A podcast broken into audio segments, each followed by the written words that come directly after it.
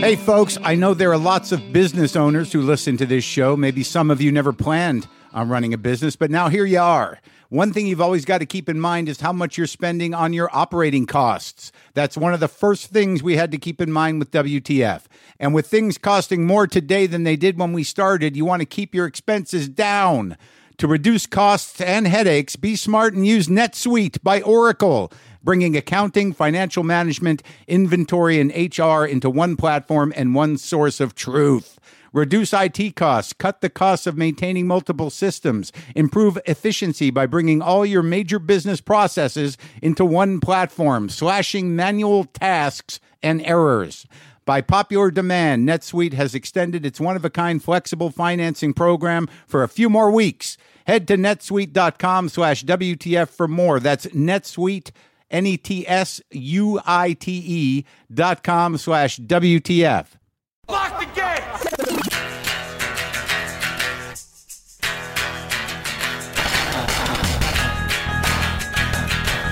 All right, let's do this. How are you, what the fuckers, what the fuck buddies, what the fucking ears? What's happening? I'm Marc Maron. This is my podcast, WTF. How's it going?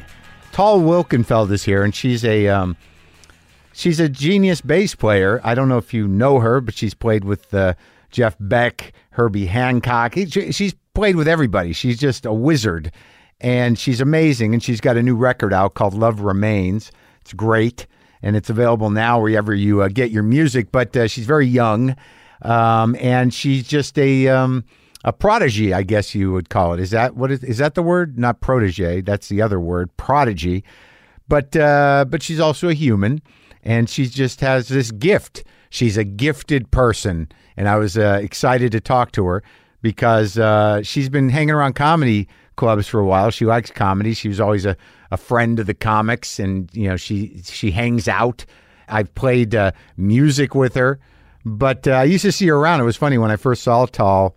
When Jeff Ross introduced me to her, she said she was a musician, and like really in my mind, I was like, okay, yeah, not totally dismissive, but uh, I, I, you know, just a, a little bit snide and condescending. I just thought another singer songwriter in Los Angeles. Turns out she's a fucking genius. But uh, also, you know, outside of that, she's going to play a song at the end uh, in the garage. Now, as you know, if you listen to the show, if you listen to this part of the show, I've had to move into my house uh, to like it's a real, you know, it's a real scene up here in this spare bedroom. I'll tell you. But uh, Tal's going to play a song, and then after that, instead of me playing my guitar noodling, we're going to play a very organized bit of business. We're going to uh, sort of do the world premiere of the song that Tal and I wrote and she produced from the new Lynn Shelton film, Sword of Trust. You'll be able to see the film eventually, but you know, it premiered at South by Southwest, so I want to play this song. I want to play you the song that I wrote with Tal, and I was in the studio. I was in the studio with the likes of Zac Rae and Tamir Barzilay and Jimmy Z Zavala, the harp player, and Doyle Bramhall and Tal and me on guitar, feeling very insecure. I mean, I you know brutally like, yeah, I don't, I shouldn't be doing this. Just you know, let let Doyle do it. But uh, we did it, and the song is called "New Boots," and it will be at the uh, tail end of this broadcast. If you're interested in it's a it's a riff on the Bo Diddley groove, and uh, you know, obviously, you know, we, we I didn't write a symphony. It's a you know, it's a, it's basically a hopped up blues number, but I did uh, I did come up with the progression, and and oddly, I I, I riffed the original harmonica part, which stayed the riff, but uh, you know, the harp player, he's a, a wizard, that Jimmy, and uh, he he did it.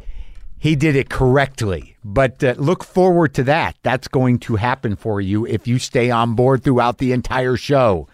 Also, uh, last year, one of my guests uh, was a comic I've known for a long time, Vanessa Hollingshead. She was on episode 922 telling her story. It's a brutal story, but uh, but it turns out okay. And now she's uh, she's done her first Showtime comedy special, and that's airing this Saturday. And it's a great it's a great thing. It's a, she's got a hell of a tough tale uh, to tell uh, in her personal life, and she really came out. She came out of it on top. She she's alive and she still works a lot and she's funny. The show, the special, it's called Funny Women of a Certain Age. It's the first TV comedy special featuring six women, all over the age of 50. It's hosted by Fran Drescher and it's on Saturday night, March 23rd at 9 p.m. And our friend Vanessa is on that. And uh, congratulations to her. It's a tough road, man. It is a tough road. And I've got dates coming up, and uh, I've got one coming up this Saturday, this Saturday night at the uh, Wheeler Opera House in Aspen, Colorado. And I'm a little tweaked about it, and I'm, I'm just trying to dig into my my guts, my, my where the sad tugging is, and you know figure out why am I tweaked out about it. At what point? Well, let's get into that in a minute. Let me just tell you where else I'm going to be. Boulder's sold out, but these UK dates I think are some are still available. The Lowry at Salford, England on April 4th. Royal Festival Hall is available April 6th in London. The Rep Theatre in Birmingham, England, uh, April 8th. I think there's tickets for Vicar Street in Dublin on April 11th. There might be a few, I'm not sure. But Aspen, Colorado. Why am I tweaked out about Aspen, Colorado? It took me a while to track it because I, you know, the wheel. The, the deal is, is that you know, it's not a normal town; it's a ski town, and um, tickets were moving okay, but they were like, don't worry about it. Everyone buys their tickets the day before, the day of, when they get off the slopes. They wonder what's going on in town.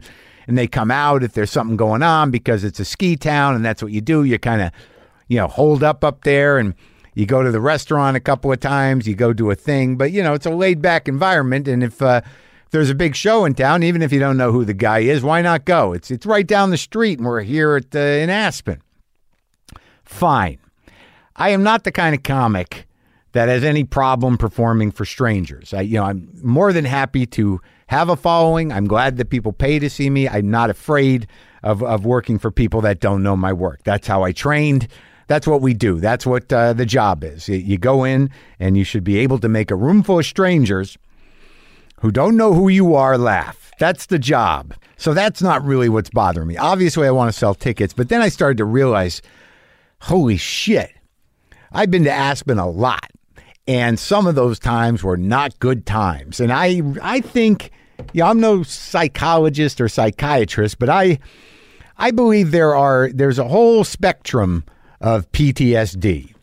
You know, obviously there's the far end of the spectrum, the the tragic and intense cases revolving around war and assault and uh, you know all all kinds of horrible things. But there's also the more mild, I think, uh, comedy specific PTSD, which is like, did you go to that place before and just fucking tank? Did you just fucking die? Did you bomb badly? And, you know, is that stuck in your heart somewhere as a precedent? There's that kind of PTSD and that that I got I think I got a little of that. I think I got a little of that in Aspen. This is also a, a big pitch for my show. If you're in Aspen, you might you might want to come see if I can you know pull myself out of the personal swamp of past trauma uh, and uh, and rise to the occasion, which I will. I know I will. But I did have to feel like, yeah, I did, I did have to sort of dig a little deep to figure out why, uh, you know, my my my chest is tightening over the idea of it. Every time I've gone up there back in the day was a struggle, man. Was a struggle because it used to be the uh, HBO Aspen Comedy Festival. It was the biggest festival that you could be invited to. And the first year I went there, I was a, a you know a, a, guy holding a mic for Comedy Central. I did a couple of sets, and I was younger, and I just like you know the the the places were filled with about a third of the people were in show business, a, a third of the people were locals, another third of the folks were just ski people. I psyched myself out. That was the first year, and then the next year I went back with Jerusalem syndrome. So I'm doing a one man show at a comedy festival. I was used to doing it, you know, in a theater with lights and cues and everything. And I didn't have them, and again, third of the people show business, some locals some ski people watching me do this Jerusalem syndrome. It went okay, but there was nothing relaxed about it. And I think that same year, that was the year that uh, you know that alternative comedy or what we were calling alternative comedy was very popular. or it was at least a thing. And Comedy Central did a special called um, Kicking Aspen. That night in that room, and I believe it's the same fucking room that I'm going to play on Saturday, the Wheeler Opera House, where we shot Kicking Aspen, or as my friend, uh, my old friend Ross Broccoli said, uh, Dragging Aspen. I remember exactly the decisions I made and and how it went. I was doing, you know, shows at the Luna Lounge in New York. I was doing story-driven stand-up, which I still do, but I'm good at it now. And uh, you, you know, it, you know, in my mind, at that time, it didn't have to be punchline efficient. Uh, you, you know, you just had to lock in and you know be carried by the tail and get the laughs where they came. And you know, I chose this uh, these longer pieces that I loved that looked good on paper but I went out there and um, just ate it. I mean, nothing. I, there is a silence when you're bombing that is inexplicable. There's almost like a vacuum to it. These jokes are just going out and they just land not even with a thud. They just they they sort of get sucked into a silence that is simultaneously with each beat that is supposed to get a laugh as it gets sucked into the silence some sort of weird, circuitous energy comes and starts just crushing your heart from the inside with each joke that goes out into the ether and just gets sucked in. And what comes back is this this clenching in your chest in your heart. And you're like ah another one didn't work yeah sometimes you know, if you get good enough at the thing you know, after years of experience, you can sort of unfuck yourself from a bomb in motion by, uh, you know, drawing attention to it or changing direction. You know, when you don't have the skill set to either absorb a failure like that or, or worm your way out of it through charm or, or diversion, all you know is that it's happening and it's going to keep happening and you're in it and it's not going to stop and you're just going to have to ride it out. It's almost like some part of your your personality just shuts down and you're just up there and you feel it. There's no lonelier feeling, I think, really. In my experience, but I'm I'm willing to bet in a lot of people's experience and to be in front of a crowd and you're there to get laughs and you're not getting none. You're getting the opposite which isn't, um, as you would think, uh, booze. It's just the the sort of vacuum of silence. But maybe that's just me. Maybe that's just, it's just part of the job, folks. Just part of the job. But I think perhaps that's one of the reasons I'm a little tweaked about going to Aspen. But there is the possibility of victory. There is the possibility I'll go and you know these last 15 years yeah, I've learned something and it'll be fine, which I'm sure it will. It might even be great.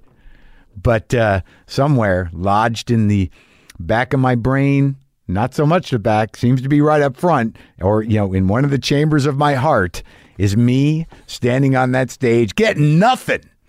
Getting nothing. So yeah, so that's one of the things nagging me. And then I had this other realization. You, you know, and it's not nagging me, but you, you know, I, I oh God, can't I just let myself be happy? Huh? Can't I just let myself do it? God damn it. There's there's no reason not to be. And I started thinking about this show. About my own capacity for relationship, for intimacy. Like you guys listen to this show.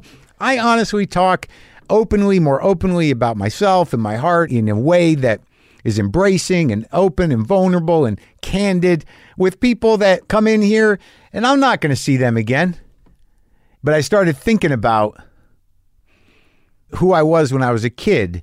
Yeah, and this is like I don't know if I don't I wouldn't put this in the the PTSD spectrum, but but it's a weird thing. When I was younger, you, you know, I was a funny kid, so I kind of had a sort of uh, I, I kind of floated you know, in between different cliques in high school because I, you know, I, I, I, wasn't identified with any one clique and I sort of had a, a sense of humor. But there were times where the other thing about having a sense of humor and being an oddball is just that you know, you want to hang out with the cool kids, whoever the hell they are. And, you know, you watch enough after school specials, you realize maybe they're not so cool.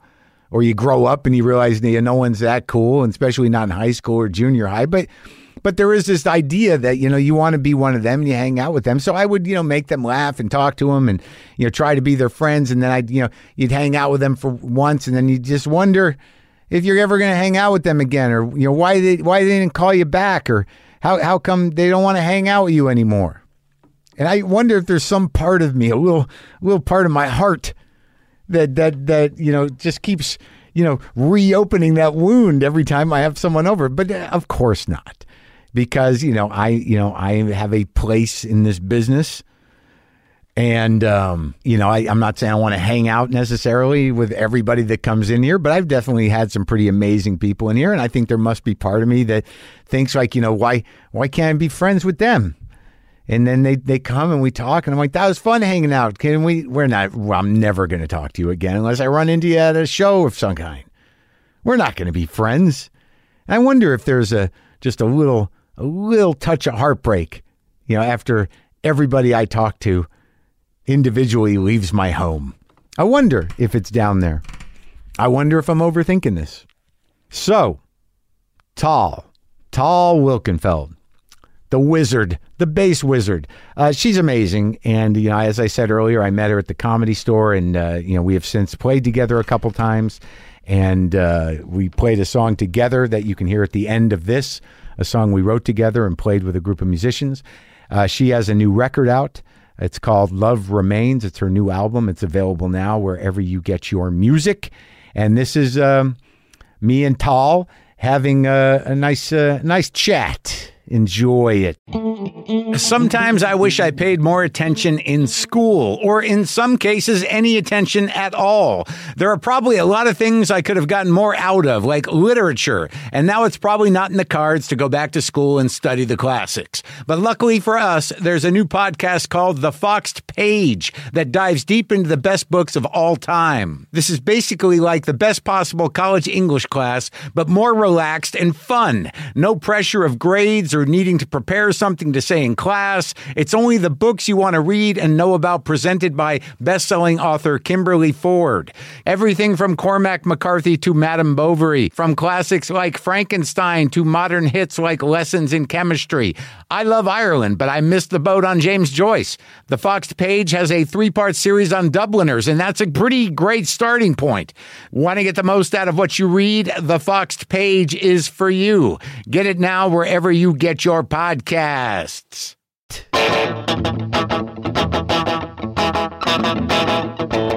So let's go back because I got to understand some things. I was a little insecure about you coming over. Why insecure? Because I mean, like, look at my setup. Like, you, you're in studios all the time, and I've got this rinky-dink setup. I can't even hook up my guitar pedals properly. Mm. When I, I, you know, you've played with a lot of amazing musicians, myself being one of them. Of course. Uh, me, Jeff Beck, Herbie Hancock. I'm glad to be part of that list. Um, but when I worked with you in the studio, it was like sort of I knew nothing, and you knew everything. So like I do sound, you know, but I just do talk sound. But I was still like, you know, you're a professional. Right. Well, you're over. you're a, a professional conversationalist. I know. I know. Uh, yeah. So I'm completely a fish out of water here. Yeah, but so uh, we're even now. okay, fine. So you like you grew up where? Sydney in Sydney, in the city. I'm still growing up, but big city. But you're yeah. not. You're no child. No. I you mean, look like you're. Of. You look like a child, but you're not. You're not a kid. No, I just mean I. Yeah, I know. Strive well, to always evolve. I know. I know. I, I listened to the record. You seem to be wrestling with some things. you got. You having a. You're having a rough go at the emotional business. Did you? Right. Oh. I don't know. Come on. you, uh, clearly, clearly, you got like I've talked to songwriters before, and I always assume they're writing about themselves, and most of them tell me they're not. But this seems like a personal record, like you're writing from your point of view. You're not making up fictional characters' voices. Mm. I'd say like I can't say like hundred percent or zero percent. Like mm-hmm. it's it's varying degrees for each song. Yeah. Like yeah, like it, it may start off like with an experience in my life, and then as I start writing the song, uh, I'll adapt it to a story that best fits the concept of what I'm trying to say. Oh, right. And or it could happen the other way around. I might watch a movie and be inspired to write a song based off of that narrative. Right. And then it comes sort of uh, I find a way for it to seep into uh, one of my experiences that I've had in the past. and, Right. You know, so it's Sure. always like a, a melting pot of experiences. Did that happen? Did you see a movie and write a song that was Yeah, Many times. really? Yeah. Like what movies? Uh, I watch like a lot of old classics. Yeah. Like which which which old classic movie launched a song? I, I don't remember now because I, I do it often. Uh, Wait, you just watch part of a movie or watch the whole movie? Actually, I I have a habit of like turning on a movie and watching it for 20 minutes, pressing pause and writing. Right? Really? And yeah, no, I do it all the time. and it's just the dialogue or the situation or It could be either of those things, or it could be just visually what I'm seeing or how it emotionally, you know, stimulates me. but you can't remember any of the movies. I mean, I remember some of them, but I don't. I couldn't say like, oh, it was definitely Taxi Driver that made me write Right. Okay. so and so song. but that was an inspirational one. I love Taxi Driver. Sure. Who doesn't love Taxi Yeah. Driver? But like, what are you going to write a love song? Well, I, I, I think I did write a few. a failed love songs. Failed love songs inspired by Travis Bickle's journeys through life. Well, that's sweet. I'm sure that uh, I'm sure Scorsese and Paul Schrader and De Niro would be happy to ins- to know that they've inspired some love songs. that was probably part of their intention. Sydney, Australia, I've been to. I went to uh, uh, Bondi. Is that how you say it? Yeah. Bondi Beach. I swam in the ocean pool, in that pool that's right on the beach. Yeah. Yeah, that was nice. Cool. Did you swim there? Yeah, when I was a kid. But only when you were a kid. Yeah. Is that? way- But it's like ocean water, right? Mm-hmm. It's nice. You know, I when I was about I guess 13, 14, it's when I I started getting into like figuring out Yeah. what my passion was. Right. And I was definitely into sports well before I was into music. So I When only you were a picked up- kid? yeah, well, I only picked up guitar at 14. Well, let's see. So you have brothers and sisters. No, no. You're only I'm child an only child. of the of the Sydney uh, uh, the the Sydney Wilkenfelds. Yes. Uh, You're Jewish. Mm-hmm. Is there a big Jewish community there? yeah. Did you grow up in uh, Jewy? Yeah, You did. pretty much. Like how Jewy? Like um, like uh, like week we go to shul weekly or not the twice a year like the rest of us. um I ended up being somewhere in the middle. Uh huh. You But your family's religious, Uh, my grandparents are and they're in Sydney Were. as well. were religious. Um, yes. Or they were. How did the how did the uh, the Jews of uh, Sydney end up there? How did they're there for many generations? Like Um, I mean, there's a there's a huge South African community Yeah. that came over in the '90s after what happened there, and then there's um, which which what think, like, happened? Euro- yeah, Which- there's which a one? lot of. um, then there's a lot of people that came from Europe. Like Right. my, all my grandparents, all four of them are from, from But they were- Eastern Europe. oh, okay. So that was one of the sort of like let's get the fuck out of here. Mm. We'll go to Australia. So you're like so they your grandparents moved there from Europe or wherever. Yeah, Yeah. Oh, that's interesting. So they made a choice to go to Australia as opposed to America. yeah. Or anywhere else in the world. Mm-hmm. Australia's a weird place to go, kind of, but I guess they were like, it's wide open and there's no Nazis there. Let's go there. Uh, my grandpa's a Holocaust survivor. so- Really? Yeah, he escaped when he was 12. From a camp? Well, right before um, his everybody else, like his um, mom and Yeah. and siblings, were taken to camps. He escaped right before. oh my God. And um, How'd he do it? ran ran with a bunch of friends for many months. Oh, wow. And uh, I mean, he has a whole story that's fascinating, and and he he's one of my biggest inspirations. Is Like, he around still? he actually just passed away during the making of this album. I Ah. actually dedicated my album to um, my family members Yeah. because both of my grandparents passed away, and uh, and also a lot of good friends of mine. So They all passed away? yeah, in the past few years, I've lost a lot of people in my life, like Really? like about twenty. Oh my God. Well, I mean, your grandparents, you know, you kind of understand. They, they're going to go Yeah, it's But- just just strange timing to lose a lot of people. when you're doing a record. Yeah, quickly. Yeah. That's how I got into comedy. Was was like just losing a lot of friends suddenly. Yeah.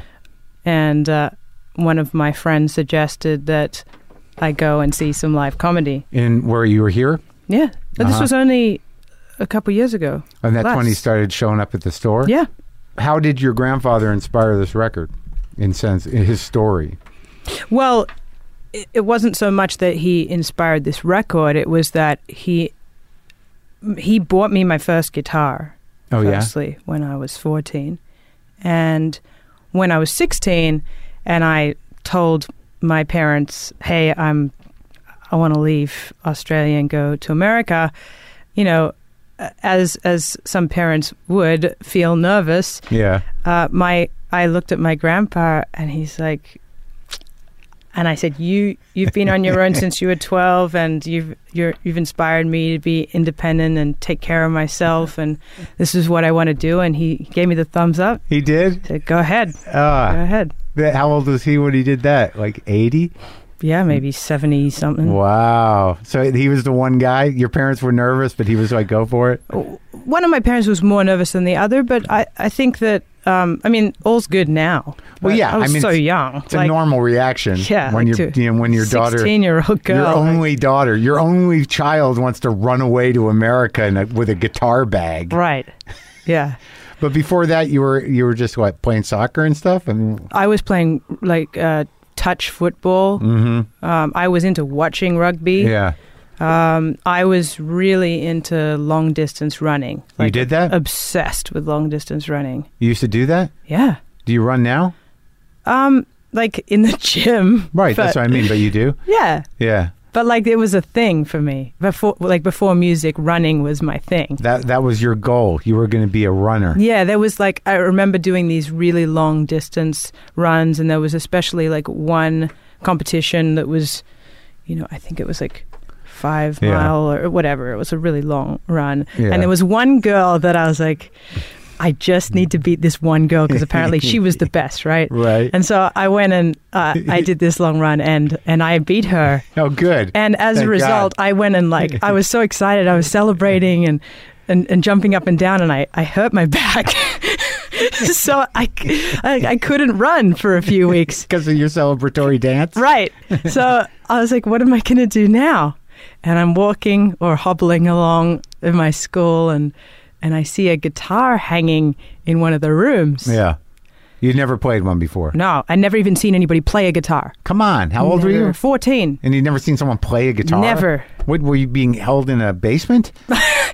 Uh, well, that I didn't really grow up with music or TV. Like uh, it was in a very sheltered situation. No TV? Um, I mean, I wasn't really allowed to watch TV Okay. because you know, uh, well, my my parents have been divorced since I was two years old. Okay. So I, didn't, I only really grew up with my mom Okay. and my grandparents. Okay. like they both kind of Right. raised me, uh, go But- back and forth. But and you stuff. knew your dad. He was around. Yeah. Yeah. Okay. Yeah.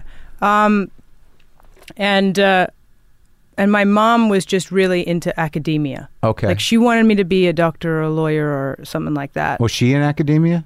No, not really. Mm, okay. And so like I asked over and over if I could play guitar and it was I got a no many many times. Huh. This was after I'd like walked past a guitar at the school. Not before that. Just after you. You no, were- no. Once I saw Yeah. it, because I, I had my eye on it, and I and I actually grabbed it. I picked it up, and I somehow played a chord, and and tears started rolling down my Really? face, and I started writing a song, and I was I felt like it wasn't me even playing. It, Really? it was really spiritual. You played a chord? Yeah, Do you know, do you, in retrospect, do you know what chord it was? I don't Or know. how did you figure out a I- chord? I- I you, you're saying this was some sort of divine intervention? It it felt like that. It did. It really did. Yeah. And I I went home and I can I play? Can I play? And eventually the the agreement was okay. You can play only after you do all your homework and maybe you'll do be allowed to play for half an hour a day. Yeah. Like only if you do the. It's like okay, okay, sure, sure. So, so when did you get the And- guitar? When did your grandfather get it? Weeks later, Oh, okay. I got I got one. You told your grandfather you wanted one, yeah, and he gave you one. yeah. he what kind was it? It was like it was like a package for like, you know, maybe $150 and you got like a really cheap Fender Squier or something Yeah. like that with uh, oh, came with the amp. with the, with the amp and strap and Yeah, yeah, yeah. or Right, something. sure. It was yeah, Oh, yeah. bargain. Yeah, sure. Um, like a Stratocaster style? sort of yeah. Yeah, yeah, yeah. Yeah. And uh, I bought that same package for my niece. Oh, nice.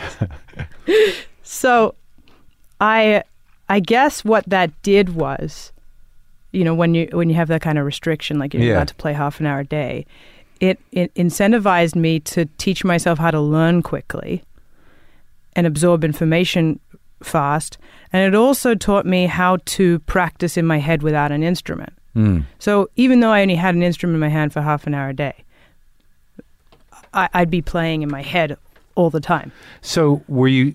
How were you, you? So you didn't take any lessons?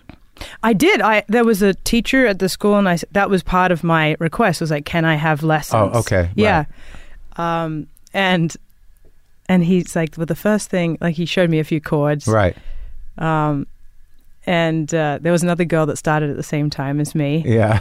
and uh, she, I guess she, she she quit like four weeks later because she was upset with my progress compared to her. She was like, Oh. comparing our progress. Wasn't that girl you beat in the race? Was it? no, that would have been amazing. She- I don't think she could take another hit, really.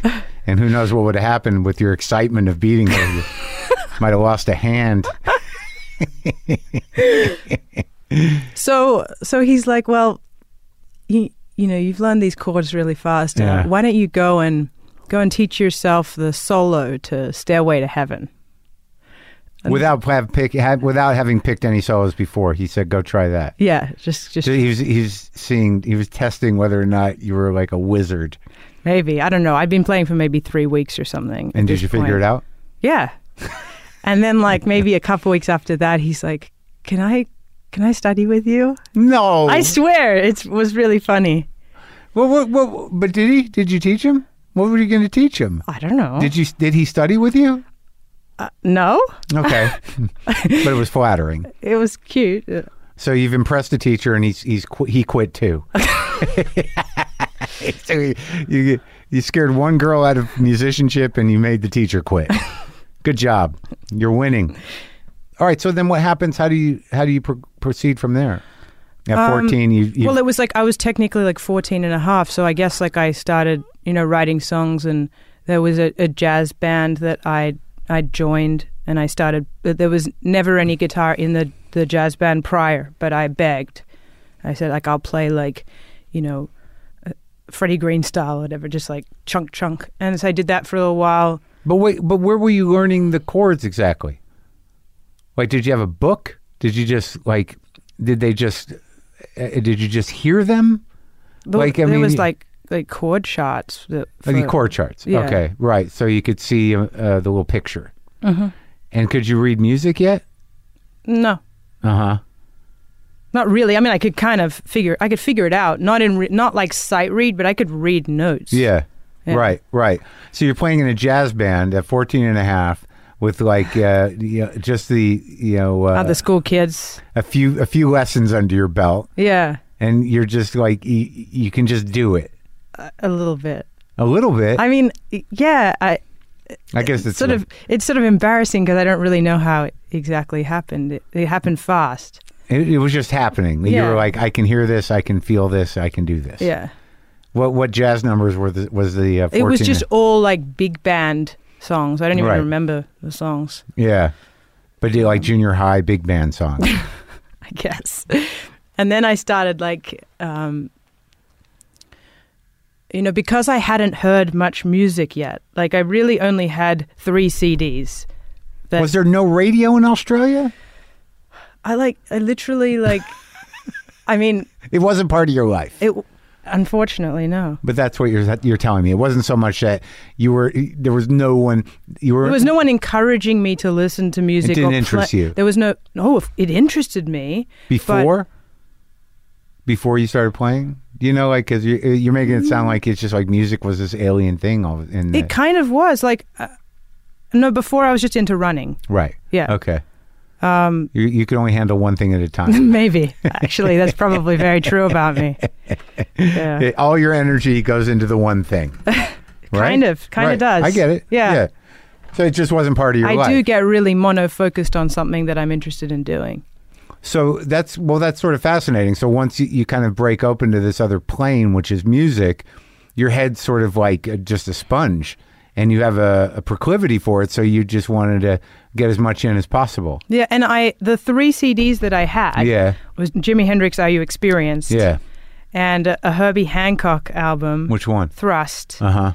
and then Rage Against the Machine, Evil Empire. Sure. So it was a, a very eclectic. It's like all you need. I mean, if you if you think about those three Yeah. artists and what I sound like, it kind of sort of makes sense. Yeah, I could definitely see that. yeah. So I mean, I'd heard Hendrix, you Right. know, um, And that that that's a good Even if you- wide range yeah. of of him. even if you are like on a desert island and Yeah. never hear music and someone just plays you Herbie Hancock and Jimi Jimi Hen- Hendrix and Rage Against the Machine, it'll give you quite a big vocabulary. Yeah, you I guess so. So so those are your records. So you're learning all those songs too, I imagine. Once you I never really like learned songs. Hmm. Like besides like me neither. the That's where you and I have the, something in the common. The chord charts. Yeah. Like I I'll learn them if someone tells me I need to learn a song for a particular purpose, but like Yeah. it was never part of my practice to like learn songs. Yeah. What was your practice? Just to riff and It was just to like like play along with something and I'd Yeah. like, you know, improvise Right. on it. Yeah. Or make up my own stuff. So you do the jazz band thing and you've got your three CDs and you're playing some big band music. And so who starts to turn you on to other music? When do you start to like at 14, 14 and a half or 15, what other stuff are you putting into your head other than those three CDs? There wasn't much. Hmm. There were a few people listening to bands like Incubus and Tool, Sure. Um, Ben Harper. Those Mm-hmm. th- they were popular, like all the bands coming out the '90s. Linkin Park Yeah. is another one. But basically, until I left home at 16, that's all I'd heard. I hadn't heard it. Ben Harper, Linkin Park, Tool, and uh, Incubus. Hendrix, Incubus, Herbie Hancock, Jimi Hendrix, and uh, and uh, Rage Against the Machine. That's what. That's and and my grandparents, like when I was a kid. Yeah. uh, basically the only music that was played was classical or like really old school like jazz Uh huh. like big band Yeah. or not even bebop actually just like big band jazz by my grandparents on my mom's side Like Artie Shaw, Stan Kenton. i don't even know what they were playing because Okay. it, was, it was only literally from the car ride from home to school that would be the only time i'd ever hear music for like 20 minutes full jazz orchestra. yeah Uh huh. and then and then on my dad's side it would be like classical like vivaldi and Oh yeah. mozart and stuff like that. That's that not bad. so so basic so i had classical since i was really young Yeah. and and now like uh, my family tell tell me that like when I was like three and I heard Vivaldi, I Yeah. was like singing along and tapping along, And and, I were- looked really musical. Like, and then they were like, "We got to put a stop to that. got to nip that in the bud right now, or we're gonna lose that kid." they just stifled it out of the gate. Now, after a huge success as a musician, they're like, "We got to tell you something. We knew you were going to be great when you were three, but we tried to really stop that." So at 16, though, were you were you pissed off at them? Were you like, uh, "Fuck you guys, I'm leaving," or was it more like, you know, I really need to do this? Was it? It must Um, be hard to be the only kid and have to say that to them. No. Well, again, like my, I didn't really grow up with my dad, Right. but I sort of, we started like hanging out Yeah. when I was about fourteen Yeah. Again because I, I'd started playing guitar and he was Yeah. like, he was super like inspired by that. Oh, Like, really? He, he so he loved, dug it. yeah, he loved it. Yeah. I because I was so uh, driven to do this. Yeah. Like I didn't want to listen to what anybody else had to say about it or how Sure. they felt about it. I was, was pretty uh, determined. Uh huh. So you know, it was it was tense, but after like a few years, and they started seeing that I could actually have a career Yeah. as a musician, everything kind of settled back down. Right, But, but, it, like, it was definitely tense. but where'd you get the bread to to make the journey? And well, did I got a scholarship at a music school. Basically, like when I told my dad Yeah. that I had started guitar, he's like, "Yeah, I heard about this music school in America. You should check it out. Which one? It's called LAMA. Uh huh. It, it was like a, it's like a guitar school. Yeah. And then one of the teachers just coincidentally happened to come to Australia. Yeah. And it worked out so that I could get a scholarship to this school. You met the guy? Yeah. How'd you meet? Like, who set that up? The, I went the with teacher you scared away. I went with my dad. oh. Yeah. Oh, you set up an appointment kind of thing. Yeah. Uh huh. And you sat with him in the guitar No, I just met him. That and was then it? and then we set up another appointment. where you played, Yeah. but you sat there Feels with like your a lifetime with ago. your little Squier, and you did your business. yeah. And he, he was like, "Holy shit, you're you're in." I got in, yeah. Oh, But- so- and then I and then I didn't I didn't go to class that much because basically once I moved to America, I started practicing from I went from half an hour a day to like 6 hours a day. Oh, and then the whole thing just opened up. well, well no, actually I hurt my hand. I gave myself tendonitis.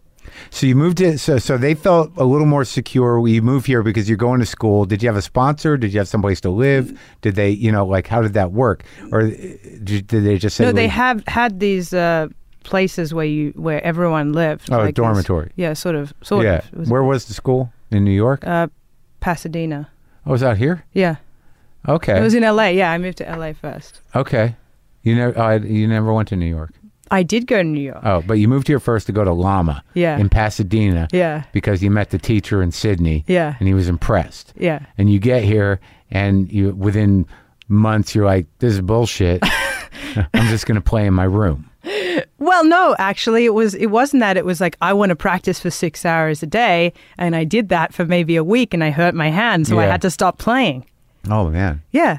you quit guitar. Well, I I had to stop. It hurt that much. Uh, The doctor said, like, if you want to get better, you gotta you gotta stop playing for a few months. So a few months. So a few months. So it's like, what am I gonna do for a few months? Now I'm like in America. Yeah. like, and I can't really play. In so what am I gonna do? Yeah.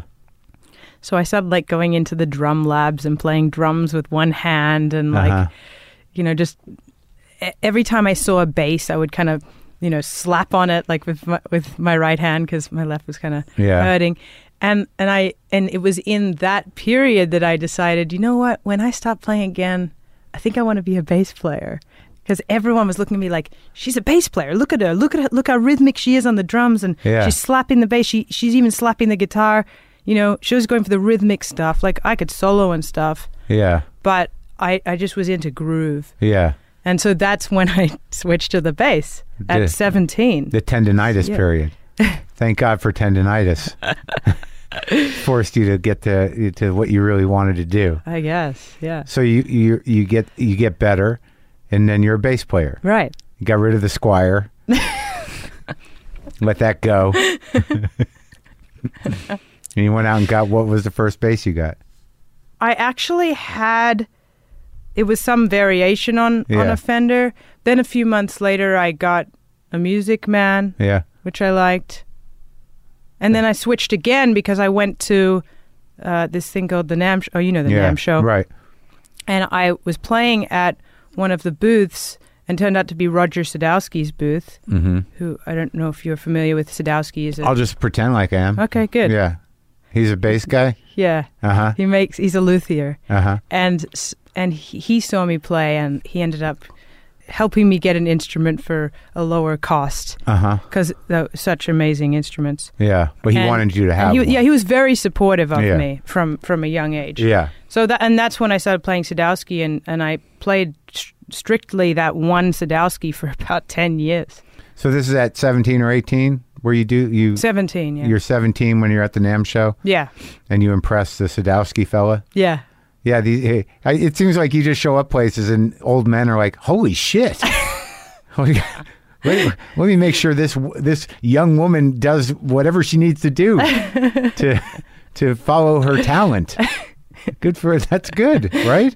I guess, yeah. So okay, so you got now you got a Sadowski bass. You're Mm-hmm. well equipped, and then when do you start playing with people?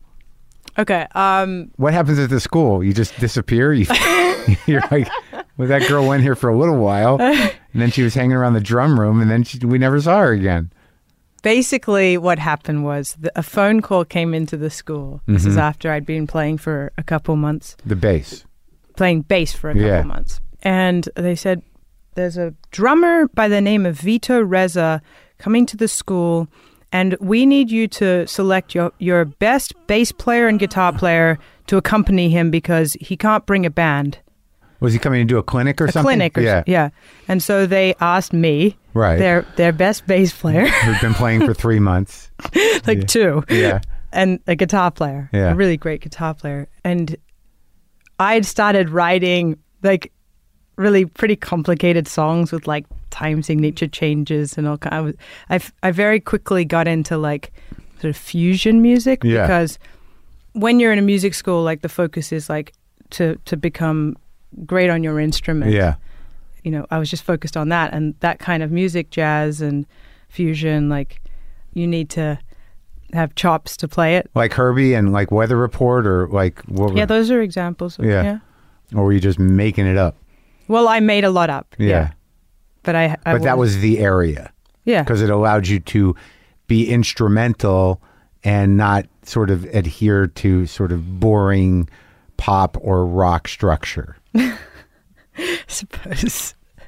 I mean, I didn't find the other stuff boring. I just wanted to explore my instrument more. Right. So it's just like a different avenue. Well, that's what I think that's that's what fusion is all about. it's like we've got jazz. Why don't we muffle that and ruin it a little bit? so you're doing that. So, So yeah, the so I guy comes. yeah, and I, I start writing uh, these strange songs. Yeah. So he's like, "Well, let's just let's do one of your songs, and uh, and we can play like a, a jazz jazz blues or whatever." Uh huh. and uh, maybe we played a third This is the drummer. What's his name? Vito. Uh huh. Turns out he's best friends with Vinnie Colaiuta. Do you know who that is? From Frank Zappa's band. Yeah, he's, Yeah. that's where he started. He's a drummer as well. he's a drummer. Yeah. Yeah. And so, What happens What- at the gig? Let's play some of your songs and do some jazz blues. so- yeah, so we play the gig. Yeah. And at the end of the gig, he he and I already knew who Vinnie Colaiuta was Yeah. because I, I'd heard some of this fusion music that was going around the school that everyone was freaking out about, and some people were calling me Mini Vinny because I was playing kind of polyrhythmic drum stuff on my bass, Uh huh. and I I I I'd heard some of this stuff anyway. So So what band was it? Who, what, uh, Um, there was one project he did called Charisma uh huh. and just some other random Yeah. things that he played on because like all the drummers were obsessed with him. Right. So so Vito at the end of the show he's like come on come on and he like dragging me like towards Vinny. Oh, who was at the thing? Yeah, and he's like uh, you got to meet this girl. You got to meet and and I was like really really shy. At the Yeah. time. I was like 17 and like you know just just really shy. I'd never met like a professional musician. I mean, this was all just starting to happen. And I'm meeting Vinnie Colaiuta, who's like everyone's like every drummer's idol. right? Yeah. And I was like, right, nice to meet you. Uh, and he's like, well, how long have you been playing? And I was like, two and a half months. And he's like, well, uh, we, we should play sometime. And I'm like, yeah, yeah, we Sure. should. sure. Um, but then a few months after that, I decided when I, because I, I heard Wayne Krantz, who's another, like one of my favorite guitarists uh, in, in, especially in that, in jo- that genre Yeah. um, and I and he was in New York, and there was a lot of great jazz happening in New York, and so I decided I want to move to New York. I'm done with LA Yeah. Um, Because Wayne Krantz was there. because Wayne Krantz was there, and Yeah. Anthony Jackson was playing bass with Wayne Krantz, who you know is Anthony Jackson's one of the greatest bass players ever, Uh huh. and I just wanted to be around that. I wanted Yeah. to be around like the live jazz Yeah. scene. And all my heroes had had done that same thing of like going around to five clubs a night and Who were your heroes? well like Charlie Parker, okay. you right. know. So you'd done Monk. some. You'd been been doing some reading and listening since Yeah. you were fourteen. you know, getting up to All in these first few months of being Yeah. in America, I'm like being like saturated in all this like Yeah. mainly jazz and fusion music. because of that school, probably, and the people that were there. exactly. Yeah. All the students. So I moved to, to New York and I go every Thursday night to watch Wayne Krantz play with his band, which, you know, Anthony Jackson was playing with him a lot and sometimes like Keith Carlock was playing drums, and there were different musicians that were circulating. Tim Yeah. Lefebvre sometimes played bass. There was a whole variety of musicians, and uh, you know, I started to become a little less shy because I was pretty shy when I was uh, in uh, LA. So uh, unshy enough to go up to Wayne Krantz and and Anthony Jackson and, and introduce myself. Well, they must have seen you hanging around. I guess. Yeah. But then and then Anthony Jackson said to me, "Oh, I've heard of you. Uh, Lee Ritenour in L.A. He told me about you." And I'm thinking, how did Lee Ritenour hear? Like, The guitar player. yeah, I don't even know how he heard about me. Yeah. like what? but I've heard about you. I've heard very good things, and and I started gigging like you know I wanted to like you know two three gigs a night, just as much as possible all With the who? time. Any band I could find to play that would let me play with them. Like, know? who, were they? Some of them. r- random. I don't even Oh. remember any of their names now. You were just sort of a jazz bass player for hire in New York. Yeah, but it wasn't even jazz music. It was every kind of Yeah. music that was going on in New York. I So just- anyone who needed a bass player and they didn't want to tour necessarily, you'd Yeah. sit in and do it. yeah, I was there. Yeah. Yeah, I was So you- starting to make a living as as a musician. Yeah. like, instantly. And What happened with Andy Jackson? so then he started showing up to like every one of my gigs and sitting in the front row. Yeah. And like I'm sure other people were like, "Oh my god, that Anthony Jackson sitting Why in the front row." was he just trying to fuck with your head? I th- he was trying to show me support. Oh, good. It was kind of like a mentorship. isn't, isn't that weird how I always assume it's like, what's he doing? Must have made you nervous. no, Oh, wow. I was just happy. yeah. Oh, that's nice. I mean, because he was really supportive, and Yeah. like we never once picked up the bass together. yeah. He he would just sit in his car with me, which I've heard is a thing with Anthony Jackson. Like apparently, like Steve Gadd has told me, and Vinny has told me, all these people have told me that basically Anthony likes to sit in his car and have Yeah. conversations. Okay. that's that's Anthony Jackson's thing. Right. So he'd sit in, in the car with me, and we'd talk about music, and we'd listen to records. Yeah. And he'd say, oh, it's very interesting how they played that there and not there. And what did you think about that uh, part right there? W- what would you have done? Yeah. And like just asking me, quizzing me Yeah. musically. And like that was my my main study was just conversations. Sitting with Anthony Jackson in his car. Yeah. it wasn't like pl- we, we never like sat down with, with two basses and played. But it made you think about things differently. I mean, I th- honestly, I think that I was already thinking like that, but Yeah. it was r- obviously amazing to have someone of his caliber Yeah. to talk about these things with. Yeah. And like, there'd be things I'd say, he'd say. It was just a, a really nice conversation. Yeah. Um, and yeah, I'm sure I learned a ton from Yeah. that. And and also, what was was nice was, you know, I I- I don't think that I, it was kind of hard to be taken seriously as like a really young looking girl. Like, Yeah. You know, people say I still look young now. Like I looked like a 12 year old. Yeah. And so, and he would always be like, just, just no matter what, just don't give up. And you, you know, uh, and he's like, as Steve Gadd used to tell me, on your worst day, you're still a bad motherfucker. and that's what I have to say to you, Tal. On your worst day, you're still a bad motherfucker. And he used to say that over and over and over again. Um, so he was great. Um, and then he eventually told Wayne Krantz about me, who was like my favorite, like absolutely my favorite. And I told Anthony, you know, like, I really want to make a record.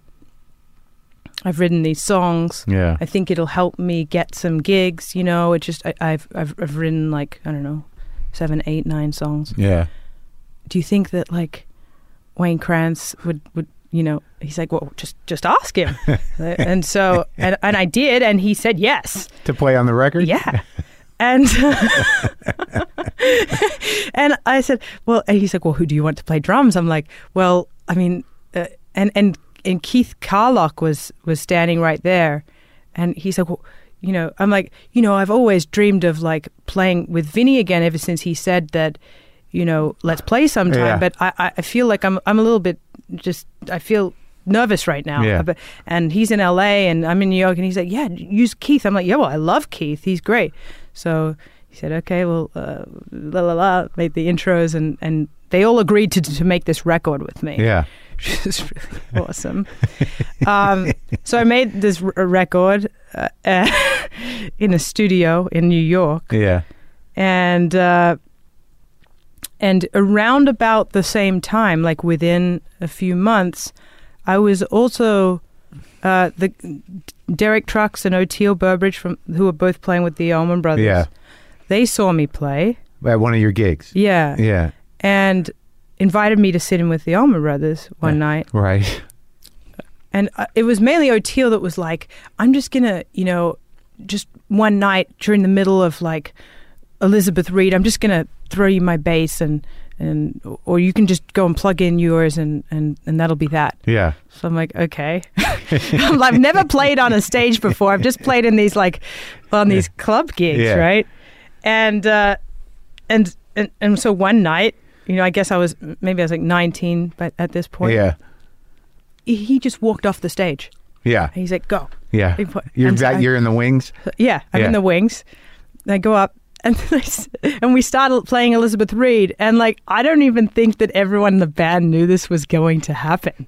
Like Gregg Allman was like, "Oh, there's uh, there's this girl on the stage. Who's this?"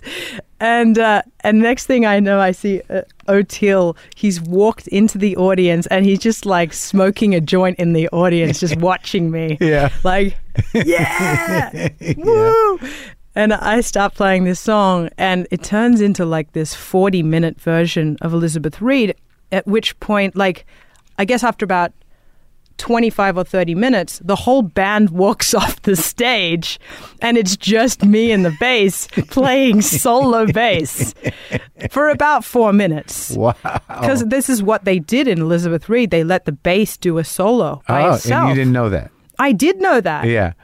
And uh, I was ready for it to happen. Oh, yeah. Yeah, yeah. But the band, half of the band didn't know that I was going to be doing this. Right. But Oteil just. Set it Yeah. up. Yeah. So then the drums joined back in and I continued soloing over the drums, and Yeah. that was that. And uh, Great night though. it was an amazing night. Like, just at the Beacon Theater, it was my first show ever. Like, what the? How does that happen? How did the crowd react? I got, yeah, like they went nuts. I couldn't believe They a 12 year old was playing the bass like that. So so here I am like I guess I'm like 19 and I have a, a record under my belt and I've a recording of me with the Allman Brothers and the, the, they asked me back to play with them a couple times after that happened. So I Mhm. guess I guess I did okay. Yeah. Um and then I decided, you know what? I've I've done the you know, I I'd I'd sort of played with these various jazz musicians. There was there was some other people that I'd met in New York. Like there was one musician. Do you know Robert Glasper? No, should I? Yeah, No, I don't know. am- amazing piano player. And like I remember going up to him and asking the same thing, like, "Hey, do you, do you mind playing my music with me?" Like, yeah. and and he agreed. You know, which was really nice of him because he'd never heard me play before, and like Uh-huh. him and a guy named Nate Smith played drums with me. And But and- people know you at this point. I guess they know me, but they like I'm just fresh on the scene. Like Yeah. some some people were really like, you know, there were there were other musicians that were really hard on me. They didn't want to hear me play, or you know, They just weren't they didn't want to hear it. this twelve year old Yeah. girl play the electric bass in in a jazz club where it's only supposed to be upright bass and. You know what I mean? Like some So people you- gave me a hard time, but there were people like Robert Glasper and Nate Smith and you know and the like that were really really nice to Yeah. me and like played my music with me and were very encouraging. So that that's nice. And then I decided I wanted to go back to LA. Why? So because I had then discovered, you know what, like that's the place where like the industry Yeah. is. That's where like all the gigs are, like the real gigs, not Yeah. like the playing in clubs for a hundred bucks a gig Yeah. thing. Like I wanted to do some like some other kinds of gigs, and so I, I went back to LA. At a certain point, I'm like, I really should call Vinny now that I'm now that I'm back Yeah. uh, and and I did. I said, "Hey, um, I'm back in in LA, and Yeah. I, I have this new record, and This is the one you did with Wayne Krantz or the one you did with the one Nate? with Wayne Krantz. Yeah. And I and I had this thing with the Allman Brothers, and uh, uh, is is it cool? Like, could I maybe play you this stuff? And he said, "Cool." So we like met like at a Starbucks or something, and I played him the music, and he's like, "Wow, Like, he was very impressed. He's like, let's let's get together and play. So so I I met up with him and and we we had a jam. I don't know for maybe forty five minutes. or Just bass and drum. Just bass and drums. Uh-huh. Yeah, I guess he wanted to just see if I could, yeah. could hang. Keep up. Yeah. Yeah. um, and he was, you know, very supportive. Uh huh. And uh, maybe like a few weeks later, I get this call from Vinny saying that Jeff Beck was looking for a bass player for this one gig, and Pino couldn't make it. Yeah. Uh, it was for Eric Clapton's Crossroads Festival. Sure. The And- big uh, for the benefit festival for the drug rehab. Yeah, Yeah. All the guitar players go. right. Yeah. So he's like, "Can you send the management your material, like your the the Allman Brothers thing and the and the album, just what you played to me? Yeah. Send it send it over." And so I did, and uh, and I got the call that like they want to audition me in Yeah. England. Jeff does. Yeah, Jeff Beck. Yeah. So I like I qu- quickly learn all of his stuff because I had I wasn't really familiar with his music Yeah. yet. Uh, so I learned like all of his. St- I like looked through the set list and saw what he was playing and learned maybe like twenty five songs. Yeah. Um, and uh, this is one of the fo- funniest stories of my career, actually. So I'm really hungry as we're about to get on the pla- plane. It's me and Vinnie, Yeah. and we're going to to play with Jeff Beck. In London. Yeah. Yeah. because I think he may have had some other gigs up his sleeve, but Who Beck? yeah, Yeah. but he didn't mention them. It Yeah. was just the crossroads. So I'm saying I'm really hungry. I need some. I, I want some pizza or something. He's like, "Why don't you just eat on the plane?" I'm like, "No, no, no. I'm I'm I'm really hungry now." Okay, okay. So we went to Wolfgang Puck, Sure. and uh, I ordered a a chicken pizza, like Yeah. uh, I don't know, barbecue chicken. Yeah. And I ate like two or three slices and then we went on the plane. And Vinnie starts talking about, you know, he, Vinnie's uh, very passionate about politics Yeah. and, and he was just raving on about something or Yeah. other. And I'm just sitting there listening to him. And I'm like, hey, Vinnie, I'm, um, I'm feeling kind of, kind of sick right now. And he's like, oh, r- oh, really? Well, anyway, so then this happened and da da da. And he goes back to his story. Yeah. And I said, "Uh, excuse me. And I grab a bag and I, I throw up in the bag and I hold the bag up next to my head and I say, there it is. and he's like, there, there, there what is? There what is? And I said, oh, I, I just threw up in the bag. I'll, I'll see you in about 10 hours. Ran to the bathroom. I'm literally going the whole flight. Oh my it God. was it was terrible. Food poisoning. Yeah, to the point where by the time the plane landed, I basically fell down the stairs of the, the plane, like onto my knees, started throwing up again. And an ambulance took me, and then Vinnie was obviously coming with me. Yeah. We bypassed immigration and went straight to the hospital.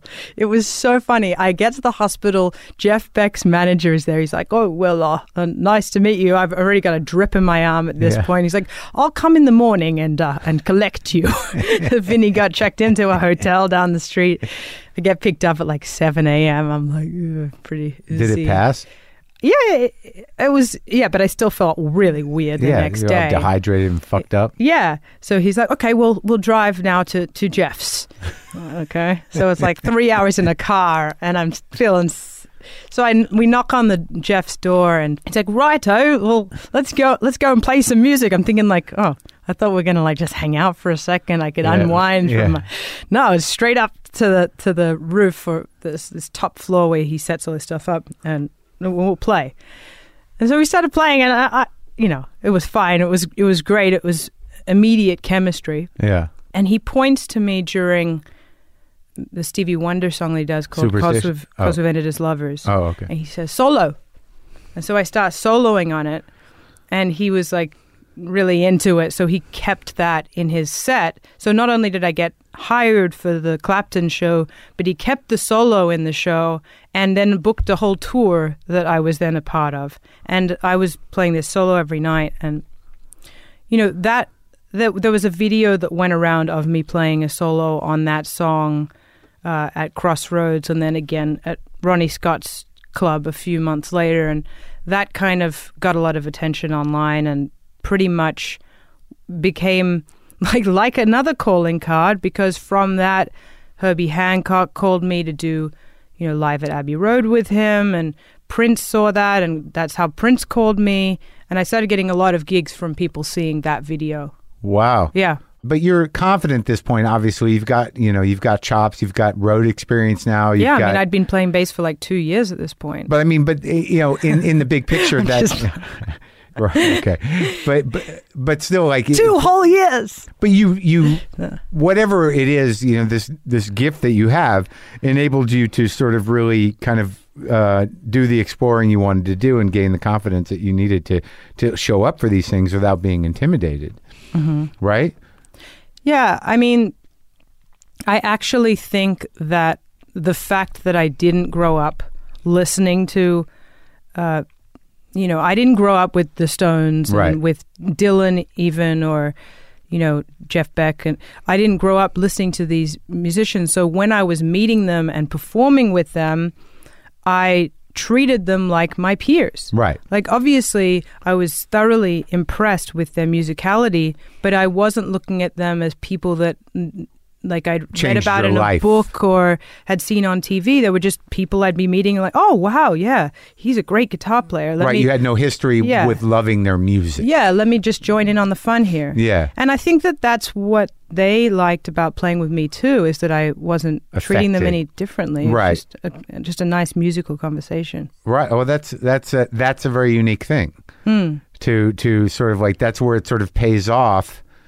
To because I I've had that experience talking to people. Yeah. Like you know you talked to Bruce Springsteen about me. Yeah. And he said that the reason he treated me differently was because I pushed him.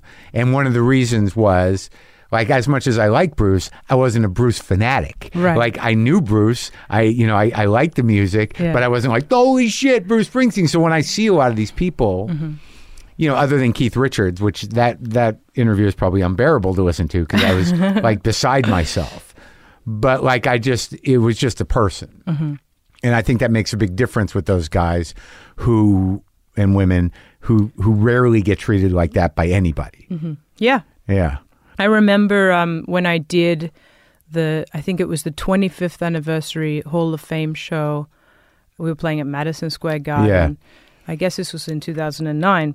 And I was playing with Jeff Beck, and we were backing up Yeah. Sting, Buddy Guy, a whole bunch of people. And actually, that was the first time I met Bruce Springsteen, as he came up to me afterwards and was really nice to me. And there was this huge after party that happened after the show. And I remember two of my good friends came with me to this party. I had one on each arm. We were like, yeah, that was fun. Yeah, Yeah. we just played Madison Square Garden, blah, blah, blah. And we're going up the stairs, and this guy comes up to me like, hey, yeah, I saw you play uh, in LA. That was a great show. I'm like, yeah, yeah, thanks. Yeah, and I saw you play tonight again. Fantastic, fantastic. I was like, cool, thanks. Uh, I'm Tal. What, what's your name? Mick. And he walks away. And my friends just look at me like, you, you, do you, do you know who that is, Tal? They- no? Mick Jagger, you know, like the singer for the Rolling Stones. oh, okay. Come on. this I have so many of these stories. Like I just didn't know. I wasn't Crazy. I didn't grow up with that music. no, I know, but you what you, you must be so like you, it just you- you're so focused or so. I guess. Did you ever play with Mick? Yeah, I, I played with him on SNL maybe a couple years later, and it was great. And also, I did like one of my favorite recording sessions ever with him, which was Ringo Starr on drums, Yeah. Jim Keltner also on drums, Dr. John on piano, and Mick Jagger playing harmonica and singing. And and we all like would sat in a circle and like Bill Withers showed up and we started writing a song together. And then like me and Mick wrote another song. Like it was it was just really What album's this stuff on? I don't even think it's released. It was for Joe Walsh. Oh, Yeah. for Joe Walsh. Yeah, it was for Joe Walsh. And Was he didn't even put it out. I wonder if he will. one Was he there? yeah, he was there. Sorry, I'm like there was more people there too. It was just so many, but it was. I think it was maybe the first time Mick and Ringo had done. I think they were saying something about maybe it was the first time or whatever. I was like, oh my god. But uh, so, but you know that now. But then that now, you but- were still just it was just a bunch of dudes that were playing But you knew Mick yeah. at that point. Yeah, I knew Mick at that point. Yeah. Yeah. Now, I guess like a couple of questions about this because like you know playing with these guys when you play with somebody like specifically instead of asking you you know what's it like to play with them? Which The most dreaded question. right. But i mean but when you talk in terms of like a musical conversation so if we frame it differently Yeah. as opposed to you you know telling me what these these artists are like you know what was the experience for you and how was it different when you play with somebody like um, when you move from jeff beck to herbie's band? Uh, what you know what wh- how does the conversation change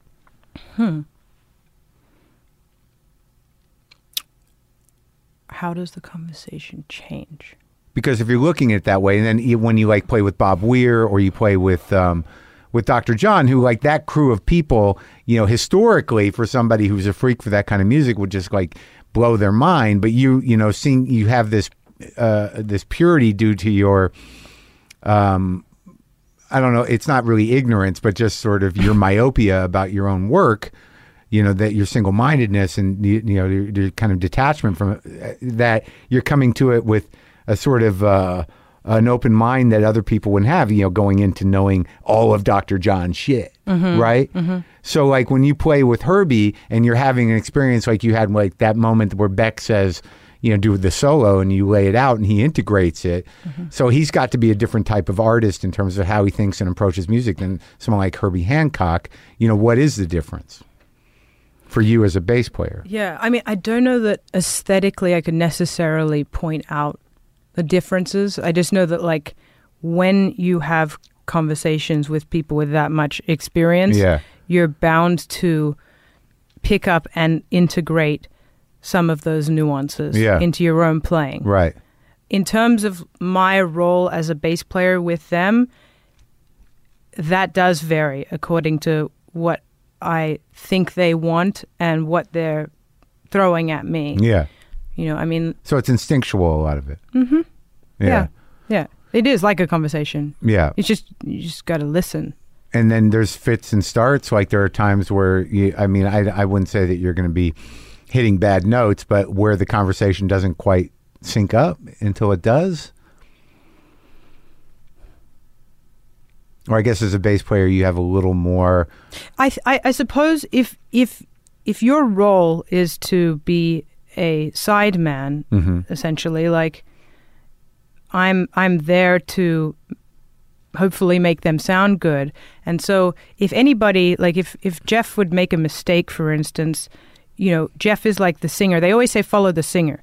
So if Jeff goes somewhere else, we just have to go follow him and go it's not like we're fighting for Right. you know, spotlight or anything Right. like that. We're all just sort of trying to like lift him up and, Right. and in in times then he'll also feature us and then Right. he's doing that for us. Right. So I guess, you know, in a perfect world, that would happen in any band too. But Right. you know, the, the these particular ensembles that I've been a part of, um, there is a lot of improvisation. Yeah. You know, And you love that. I love it. Yeah. Yeah, yeah. And when you play with um, with somebody like Bob Weir, mm-hmm. the type of improvisation that you're going to do with Beck as opposed to Herbie, and then as opposed to sort of the kind of like you know country rock, you know slash psychedelic noodling that that that Weir kind of invented. Mm-hmm. You know what's what's the the vibe difference when you play with somebody like Bob? I think that there is in, in each style of music a, a vocabulary that consists mainly of don'ts more than do's. Yeah, And so you just adhere to that. right. Yeah. Right. So, like when you're playing uh, some sort of, you know, Saint Stephen or something, or one of Bob's songs, whatever Right. he's up to, you, you don't necessarily do a weather report style bass playing. you kind of roll along, Yeah, sure. right? I mean, he's also like a really open musician that loves hearing different approaches to his music. And he's, I mean, the first time I played with him, With Bob. yeah, with Bob, Yeah. was I, I just went to go and watch one of his shows. And I was just sitting in the audience. And all of a sudden, the security guy points to me and says, Excuse me, ma'am, get up, get out of your seat. And I, uh, wait, I, di- I didn't do any drugs. I, Yeah. I didn't take any photos. What, Yeah. what did I do? Uh, Yeah. He said, come with me.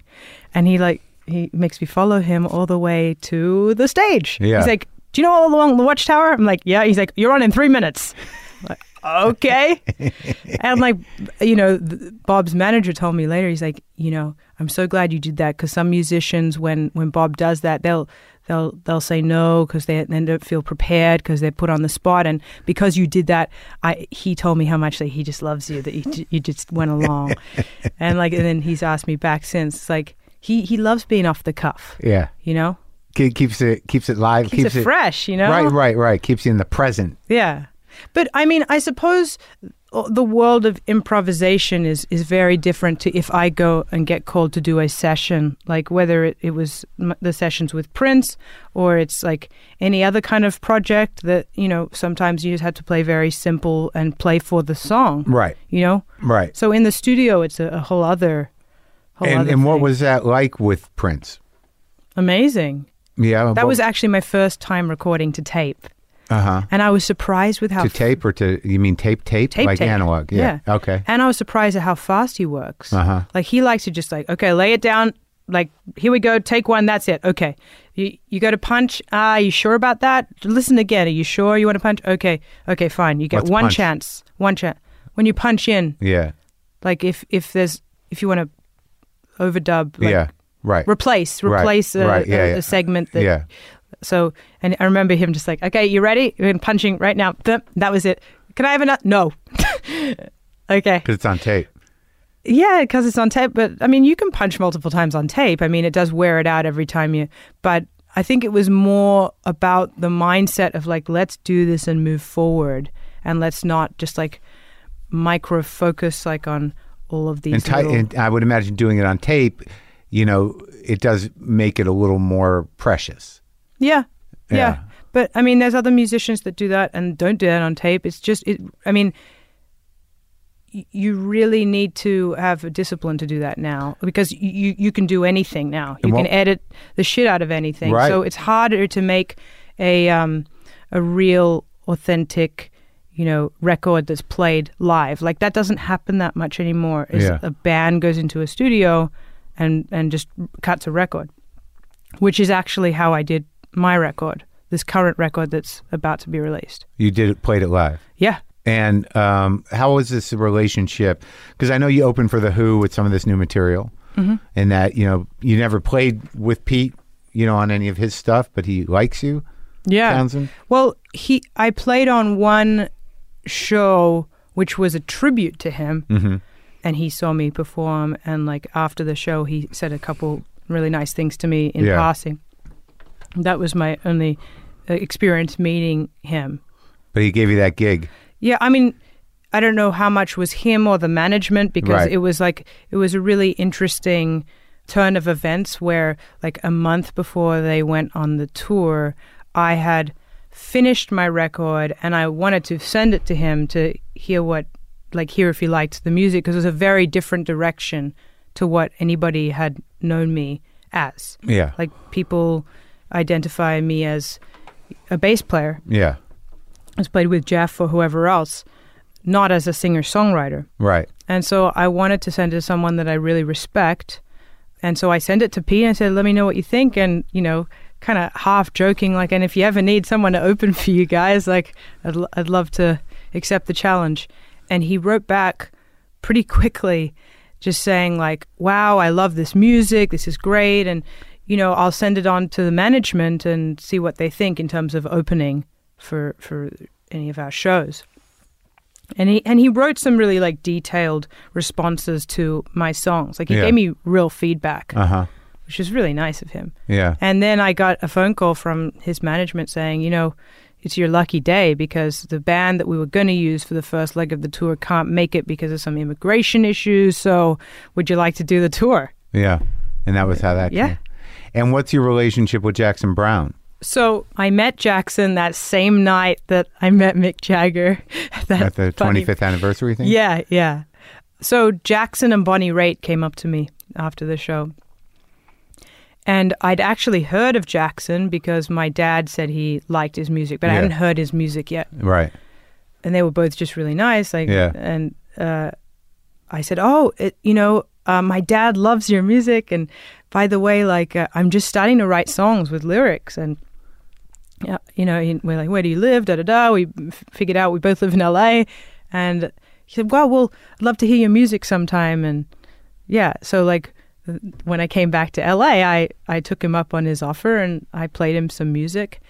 Uh, and after like some show that he was at, like just in my car, I played him some music, and he gave me some advice. And then I said, I'm gonna go into the studio with these people, and oh well, let me know how that goes. Okay, cool. And so I did that and um, play him the music and hey, what do you think of this song? Oh, I really like that one. Like, uh, uh, you know, the the chorus to me says this. Well, do, do you think that this lyric means this? Da, da, da, da? And we do that kind of same talk that I did with Anthony Jackson, but Yeah. about songwriting. and not in a car. sometimes in the car. Yeah.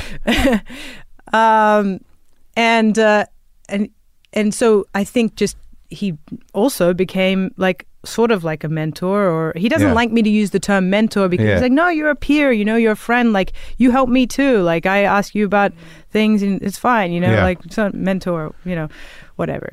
It's just a term, but like he's really given me like a lot of advice and support, um, and he does that that, that's what's so amazing about him. Like he does, he did that with Blake Mills. He did that with a band called Dawes. I don't know if you know them. Yeah. Um, uh, uh, quite a few musicians like he'll give guitars to, and Yeah. he's such a generous guy. And He's got so, that studio we played at. yeah, Yeah. yeah, he's just showed support throughout the making of this whole album. I, I just find it sort of uh, impressive and amazing, at least by how you talk about these people, that it seems that most, if not all, of these men were appropriate with you, Yeah, and that's a that's a testament to your talent and to your person and to them. Like you know, it's not a story you hear usually. You know, usually Right. there's got to be a few stories where it's sort of like, oh, that guy, yeah. but not too many. Huh? Maybe it's because I looked like I was twelve, just a little bit too young. That's where you really find out who a man is, I think. I guess they're all pretty good dudes. So the new record is you stepping to the front in a real way. Like, did you send me the whole record, or did I just get part of it? I sent you ten songs. 10 songs, right. Yeah. That's it. Mm-hmm. Ten songs, reasonably length record. Yeah. Yeah, you didn't do you know nineteen songs. No. Yeah. And they're all, you, you know, they all sound like you, but a lot of them are different in tone. Like there's some real fucking rockers. Mm. Like the the opening song is like, you know, it's big. It's like rock music.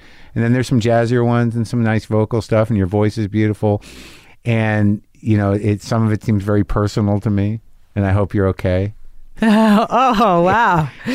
well, no, just like relationship stuff. Wouldn't I mean, wouldn't that be funny if like I put the record on and I just start getting all these phone calls like, "Tal, Are you, okay? okay? Do you want me to bring you some chicken soup? It didn't. It didn't. Want to take it a walk on the beach?" It wasn't like that, but you're very, you're sort of, you know, self-reflective and and you know, frustration in what seemed like relationships and stuff Mm-hmm. is all in there. yeah. But you know, how did you pick the band for this record?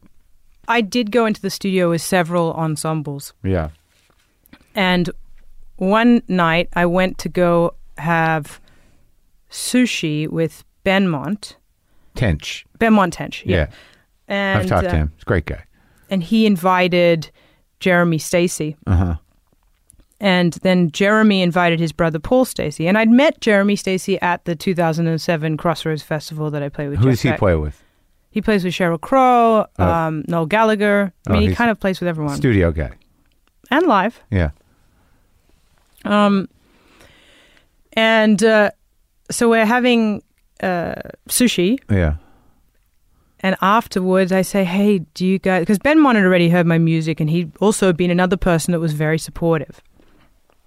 I said, do you guys want to go sit in my car and listen to some music? Yeah. I'm taking on the tradition of, of Yeah. Anthony Jackson. And so I played them my music, and they're like, oh, this is great, you know? Like, I'm like, well, maybe we could go into the studio sometime. It'd be really great. I, I just met this guy named Blake Mills, who's an amazing guitarist, and they hadn't heard of him yet. And I said, like, just trust me, he's he's really great Yeah. because Blake had been coming over to my house like pretty regularly, just like jamming, you know, with me. And we'd also be going to like Benmont's house almost weekly at one point, like me and the Dawes and Blake and who whoever else was in ta- town. Yeah. And we just like Jackson, and we'd all play each other like what we were working on. Uh huh. Like, oh, what do you think of this song? And we and then we'd jam on some like Dylan songs or whatever. Yeah. That was happening like weekly. So anyway, so I said, Let, let's go in the studio. And so I I just said, let's just do one day, two songs, try this out.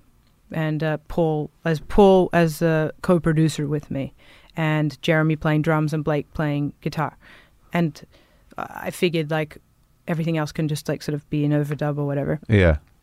So we had, we went in and cut Corner Painter, which is the first song on the record Yeah. and another song, uh, which did end up being on the record. And I knew right then and there that that was the song that was going to be the linchpin for the rest of the record. And I could now go home and write other songs with that sound in mind. And so that's exactly what I did. I wrote a bunch of songs, and then I called the same musicians back. As well, uh, I also called uh, Zac Rae, who I coincidentally also met another time a few months later when I was at sushi again with Benmont, and Zac Rae was at a table next to us. Um, and he's just he recognized Benmont and it's like hello hello, hello. And I met him and I, I sort of thought like I bet you that guy's a good musician. Same sushi place. same sushi place. I, I called Zac up. I said, "Can I come by and play some songs with you?" Yeah. And uh, I loved his playing, so I brought him into the ensemble too, and that was the band along with Benmont for the whole record. Wow, it's a good bunch. Amazing. Yeah, I thought I thought the record was great. Oh, thanks. Now you're like front and center and just like killing it. Thank you. Yeah. I I actually when I picked up that guitar for the first time and cried and wrote a song and strummed every chord in history Yeah. Yeah. All in one. all in one.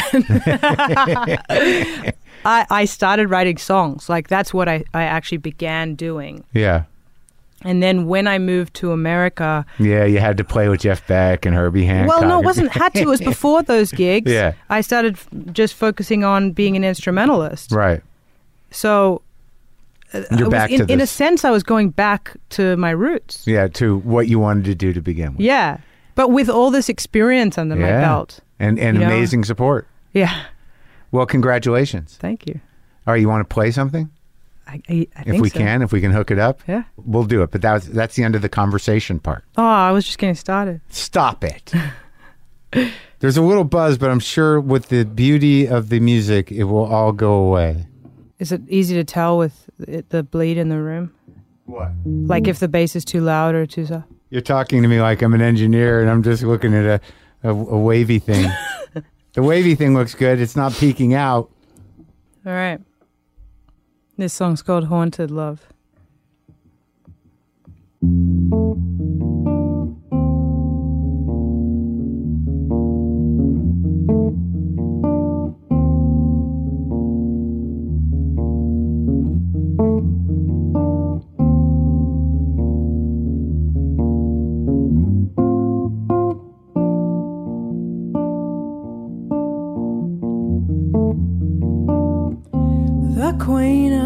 Self sufficiency.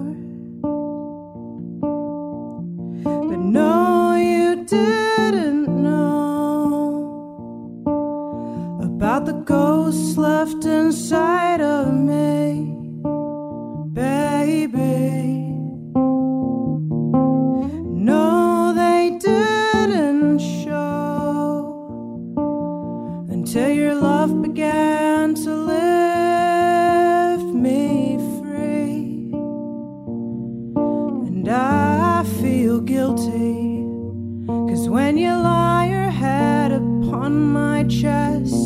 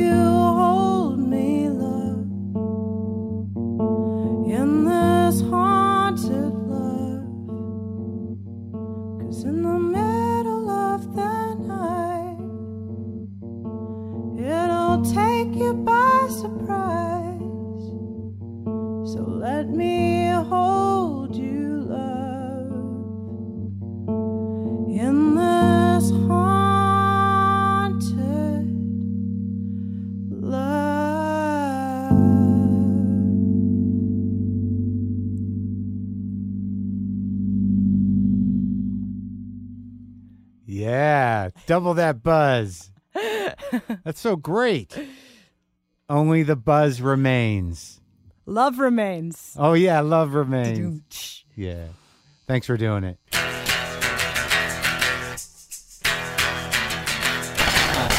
That was amazing, right? The amazing Tal Wilkenfeld. Um, her new album, Love Remains, is available now wherever you get your music.